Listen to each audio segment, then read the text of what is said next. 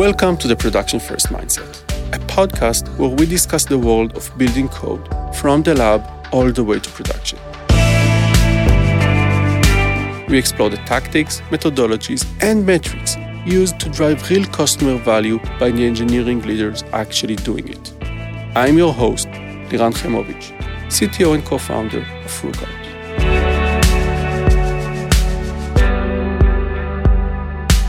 Hey Nir, welcome to the show. Can you tell us a little bit about yourself? Sure. First of all, thank you for having me. My name is Nir. I'm 40 something, 42. Live in Tel Aviv, wife, two kids, and I'm the chief architect of AppsFlyer. I've been so for the last nine and a half years. I've done various startups before AppsFlyer, and most of them as startup go failed miserably then uh, Oren and Reshef, the co-founders of uh, when they uh, got their seed money, they asked me if I wanted to join.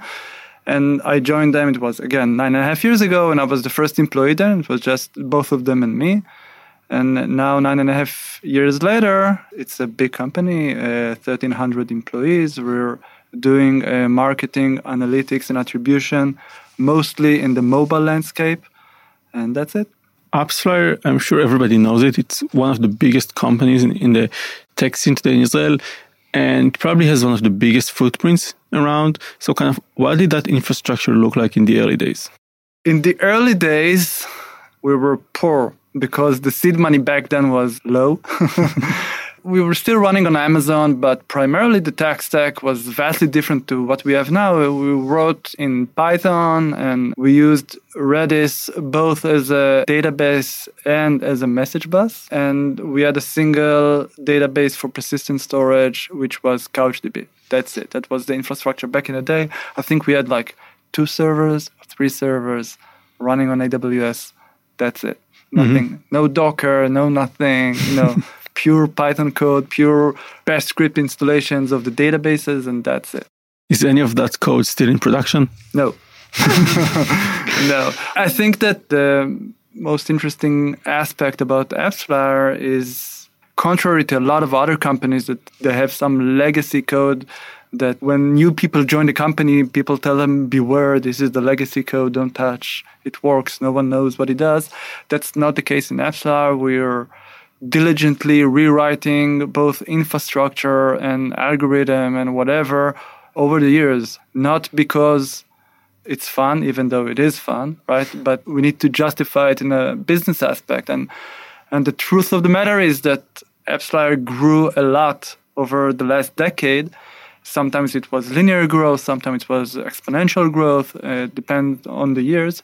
But as we grew, not only the traffic grew, but also the business requirements changed drastically because the whole concept of marketing analytics attribution in the mobile landscape was born a decade ago and it, and it mm-hmm. matured to the point where we are now and everything is vastly different than it was back in the day so that means essentially we need to rewrite everything almost from scratch as we come along different mm-hmm. services different whatever so, how does the infrastructure look like today? The infrastructure, conceptually, we can split it down the middle. I'm going to give a few numbers because numbers are interesting. So, AppsFlyer is running primarily on AWS. We have some footprint on Google as well, but primarily on AWS. On peak traffic, it's around 15,000 servers. We're elastic during the day, most everyone are. And we're handling traffic of around 130, 140 billion events per day. That means upwards of million, million and a half events per second in the system. So the system, again, is primarily split down the middle. One part deals with all the real time or the streaming aspects of the system, right? So it has a lot of Kafka for sure. There's a lot of uh, web handlers and uh, load balancers, volatile, ephemeral databases such as Memcached and Redis. We have persistent, high performance key value stores like Aerospike and DynamoDB, and a lot of microservices primarily written in, in Clojure and Go. That's one half of the system. The other half of the system is our offline processing. All the events that we stream through Kafka, we flush them down into our data lake. We use S3 on Amazon as data lake. We're running also Delta Lake on top of that. And then we have a lot of Hadoop clusters uh, where we run multiple Spark jobs to do our glorified MapReduce. The results of which get written back into S3, into the data lake, and also into analytical databases. Primarily among those is Druid. That's how the system looks. Yeah, that's a pretty big system. I yeah. mean, that's quite a journey from just two servers running Python to 15,000 servers running everything. So kind of, can you share a bit more about that journey? How did you go about adopting, especially dumping technologies as you grew out of them? How did you know when you should change the technology and how did you go about it? So the easy answer is when it broke, right? So, uh, so back in the day, uh, the journey we can split it into three parts AppsFlyer is conceptually we had like uh, uh, the incubation phase or the early stage we had uh, uh the hyper growth stage which we're still in right now but it's much more uh, mature. And right now we're what i like to call in the mature phase. So back at the beginning the early phase we had no problem. Everything was written in Python because it's easy, and Python is really easy to to write production grade code to our clients. A lot of clients called us in the morning asking for feature A or B or C, and in noon or the afternoon we called them back and we told them it's in production, it's ready, you can go. And then as we started to grow, we uh, hit our first major bump of traffic, right? A lot of traffic was pouring to the system. And Python is amazing in lots of stuff, but it has that obnoxious GIL, the, the global interpreter lock, which means that essentially you can't do a concurrent or parallel walk unless it's on top of IO. But we had some also CPU stuff to do. Then we knew that we have to grow in how we look at the system, right? Because mm-hmm. up until then, the concepts were there. We had the concepts of microservices because everyone had them. We had a, cost, concept of message bus because service A didn't communicate directly with service B. It, it communicated with the message bus, which was a good concept. Again, back in the day, it was the message bus was based primarily on uh, Redis PubSub. But uh, as we came into this uh, first traffic bump, we had to change technology stacks because Python didn't serve us as well and Redis also started jittering as the traffic grew. And again, Redis is a single point of failure. We can we could have sharded it and blah blah blah blah. So when you come to that point, you can go in one of two uh, distinct routes. You can either take uh, whatever tool you have right now hack it or delve deep and, and do whatever you need to do in order to make it work. We could have run C code on top of Python, or, or we could have used uh, PyPy, or we could have used uh, a lot of other stuff. And again, with Redis, we could have uh, sharded it and whatever. The alternative is simply to adopt a new tool. And the business constraints of AppsFlyer dictated that we don't have the time to start digging deep into the existing technology, it will be much simpler to take off the shelf technology and just adopt that. And maybe the new paradigms that will come with the new technology will also serve us in the future.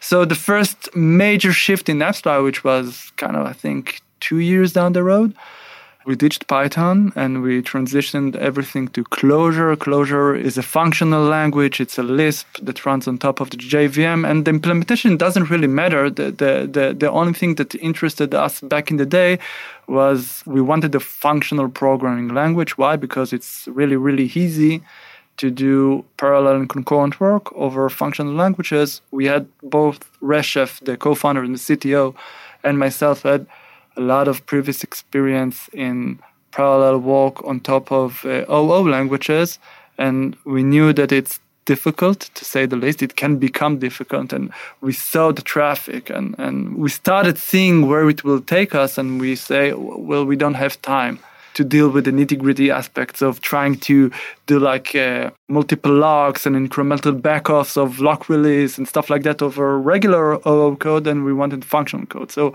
we chose Clojure, and Clojure more than the programming language itself, brought with it a slew of ideas that are relevant to functional programming, such as uh, uh, CSP, communicating sequential processes. And at that point, we also ditched Redis and adopted Kafka.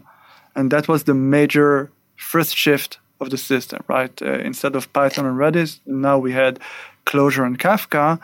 And it was really, really difficult at the beginning uh, because uh, change is always difficult.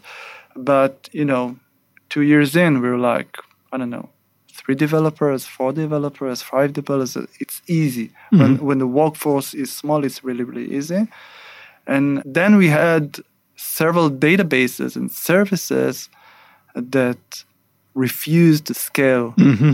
Now we come to the second phase of AppsFlyer, where traffic grew an order of magnitude every year. Essentially, every tool that we adopted in the database landscape had the like the single promise of uh, hey look i'm supporting infinite scale and scale out paradigm and everything was nice up until a point. When we reached that point stuff broke. And then we didn't have the option but to migrate from one tech stack to another tech stack. Mm-hmm. and and if you look at the pure like the main database back in the day of AppsFlyer where we did the matching algorithm Uh, it was written first in CouchDB, then we wrote it in Mongo, then we transitioned it to TokuMX, then we transitioned it to Couchbase, and now it's Aerospike. And this is just one aspect of the system. We had other stuff of the system, the algorithm, the analytics, sorry, database. Again, it started in CouchDB, and then we transitioned it to Memcache. I don't remember the name of the database. It was in-memory SQL database, and it grew with us up until a point, but then it broke again, and then mm-hmm. we transitioned to Druid, and Druid is really nice, but then we had even now we have like a Lambda architecture with Druid because it only supports Druid is a time series database and events that we stream to it as we speak it can be in the past. So we have to have like a Lambda architecture of Druid and ClickHouse together and blah blah blah blah blah. So we needed to change a lot of this stuff along the way. And change is difficult. Yeah. I would say most people would argue that changing languages is not that hard, especially in a microservices environment. Just write the new piece of code in a different language, pipe it back in, and over time you're going to get new code in the new language over the old language message buses are also a bit easier. You start writing to both, and then at some point you start reading from the new one over the old ones. Changing database, on the other hand, is way more challenging, way more complex. You have to migrate the data. You have to shift your business logic paradigms to a certain extent to update the queries. How do you go about those large projects, especially with so much data and so much traffic involved? Yeah, it's a great question. So I always like to say that in AppsFlyer, we we're not doing any work that's super duper complex in the algorithmic sense, right? That also changes as we speak right now because the attribution landscape is changing. So we're doing really, really interesting stuff with machine learning. But but the main core aspect of of AppsFlyer and the, the main difficulties of working in AppsFlyer uh, revolve around the sheer scale of the data that we have to work with, right? So migrating database is easy if if the database is small, right? if you have a, a, database with a thousand records, you just back it up, restore it to someone else, or even go over it uh, line by line by script, write it into another database, and you're done. And essentially, it can take a few seconds. What happens if you have a database of 12 billion records, 15 billion records, 30 billion records, where the backup and restore process takes more than a week? Right? Mm-hmm. So if the backup and restore process takes more than a week, I can't like hang a message on my front door saying, uh, "Listen, out of service, be back in a week," because the business needs to continue. A lot of of of uh, the expertise that we've developed over the years have to do with these kinds of migrations. So what we actually do first, we formulate a game plan right? And people think that migrating database is something that can take like a few days or whatever. Again, at lower scales, it is true, but like you said, Iran, when when when the paradigms are different, the scale is different, it can take even a few months. So, how do we go about it? So, first of all, we go into an early period where we try and find out the new database that will work for us. Usually take like a month or so to, to read, write a few POCs, uh, stream a bit of data, see how it behaves. Once we've picked the potential winner, we load test it, we stress test it, we spin up machines, and then we start bombarding them with actual data. Doesn't have to be any relevant data, but it has to be data that approximates the data in production, and we see how they handle there. And once we've gained the confidence that it will work for us, both not only on the operational aspect, because the operational aspect is also split around many other aspects. One of them is streaming data into the database. One of them is essentially one of them is writing, one of them is reading, but also can we do cross data set replication? Can we do XDR? Can we do backup and restore in the same manner? How does the backup impact the performance of the other services when the backup is running and stuff like that, right? So we take all of that into consideration when we're testing the database. And again, once we've said, okay, we're good, then comes the tricky part. Because if you're migrating from, say, one version of Aerospike to another version of Aerospike, it's it's easier. It's not easy, but it's easier. But essentially, the change means that your code base now needs to talk, quote unquote, to two different databases, right? One of them is the old database and one of them is the new database. So we start there. We write this slice of code and we put it into production, right? First, a single machine, a canary deployment into production. Then we see that the single machine has no discernible negative impact when talking to two databases at the same, at the same time mostly one database is the old database is read and write, and the new database is only writing the new data to. Once we have confidence that this works, what we do is we're backupping the old data, restoring it into the new cluster, and before we restore, as we start backupping the new data, our entire code base also starts talking to new databases. So we're, we're running into the two databases at the same time, and then we're starting the backup process. Uh, this takes a few days because it's a lot of data. And then we're restoring the data into the new cluster. But in the meantime, some data, some new data was already written into it, right? When we're restoring the data into the new database, we're doing it in a manner that says if the key or whatever already exists, don't override it, mm-hmm. right? Just take the new one. So again, th- this also needs to be supported by the new database that we choose. That's the easy way. But what happens if you're migrating from MemSQL, that was the database we had back then? What happens when you're migrating from MemSQL to Druid or from or from Couchbase to Aerospike? This is different because not only are the database drivers different, also probably the queries, uh, the indexing, the whatever, right? So again, it's a lot to do with applicative code and infrastructure code. So the applicative code, we essentially have a service or a bunch of services that know how to communicate in both languages or, or, or dialects or, or whatever. And then if we can do a backup and restore because it's the same engine, good for us. If we can do a backup and we can't restore because it's a different engine, then we have to get creative.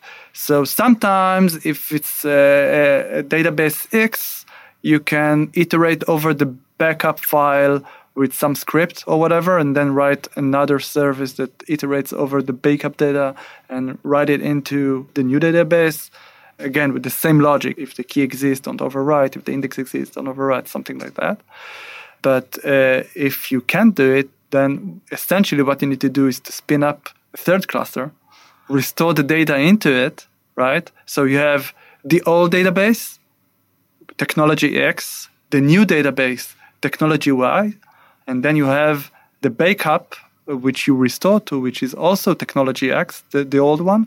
And then you write another service that goes line by line or key by key and then just writes to to the new database and again when the two databases are full again quote unquote we run them side by side in production and we do a lot of sanity checks both in key volumes or row volumes and and checking uh, for key hit or misses between the database and once we're satisfied that everything is good in the new database, then we retire the old one via configuration.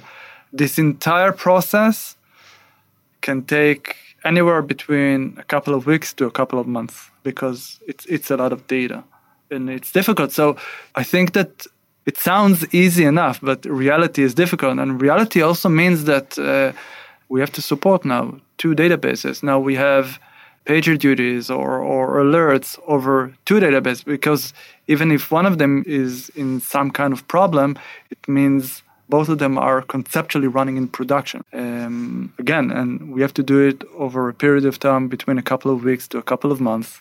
And that's a long time to be like hyper alert and hyper ready. When we started doing these kinds of exercises back in the day, we were really naive we thought, ah, it's gonna take us, you know, a week, two, we're done. it's gonna be that. But like everything in production, whatever can go wrong will go wrong, and stuff take much longer than you expect, and it impacts everything. It impacts new features that you need to deliver. It impacts cloud costs. It impacts the diligence of the team, both the one writing the services and the platform team that have to keep this, I don't know, uh, Uh, databases alive and stuff like that, it has a lot of impact and we need to take it into consideration. Sounds like quite a journey, scaling from just three engineers to over 300, scaling from just a couple of servers to 1500, changing a lot of technologies along the way. Would love to ask you one question, I ask all of my guests. What's the single bug you remember the most? The single bug, what, that I wrote? Anybody there are so many of them over the years. It's it's really hard to remember. I think I'll give like the dignified chief architect answer, and then I'll give a concrete uh, example. But the, the dignified chief architect answer is everything that's wrong with the system today. Everything that's that's a bit missing, be it uh, relevant schemas for uh, APIs or API proliferation or uh, whatever, uh, that's on me. This is the mistakes of the past have immediate impact now. Stuff that Reshef and, and myself wrote 10, 9 years ago, people have to deal with today. And it's not, not, not, too, not too easy, right? Mm-hmm. So that's on us. As far as the biggest, I don't know, one that comes to light is during one of those database migrations, we had our VPR R&D back in the day told us, listen, you're migrating and some of these keys are going to get expired. So write them a default TTL of, I don't know, two months when we start, it's going to be in production. And if the TTLs need to be updated, they will be updated by the service and everything's going to be okay. Of course, it took us more than two months to arrive in production. So what happened, uh, like uh, a week before or something like that, we realized that like 99% of the keys from the new database are going to get expired in a week and it's not in production yet. So we wrote like a Lua script that runs over all the keys in database and updates the TTL of everything. And this also takes a long time to run. And we missed by like, uh, I don't know, a few single percentage got evicted, but uh, you know, it is what it is. Yeah, sucks. Yeah. Now I'm guessing you guys are hiring. Yes, we're hiring. Everyone is hiring. But I think that if what I spoke about right now interests you, like doing stuff with absurd amount of traffic and data and doing pure engineering work, pipelines and algorithm. And I don't know a lot of companies in the world right now that deal with our traffic and our challenges. The best thing about it is that Appsflyer is not stopping, right? The market is changing all the time and is changing. The changes are always taking us further and further both in business complexity and in sheer volume of data. So, what's true right now, I'm sure that if we'll sit in a couple of years and we'll talk about the data and the scale, it's not going to be 140, 150 billion events per day. It's going to be 300 billion, something like that. It's going to mm-hmm. double itself. So if that interests you, we're open. So definitely check out AppsFlyer. And thank you very much for listening. Thank you very much, Nir, for joining us. Thank you, Liran, for having me. Have a great one.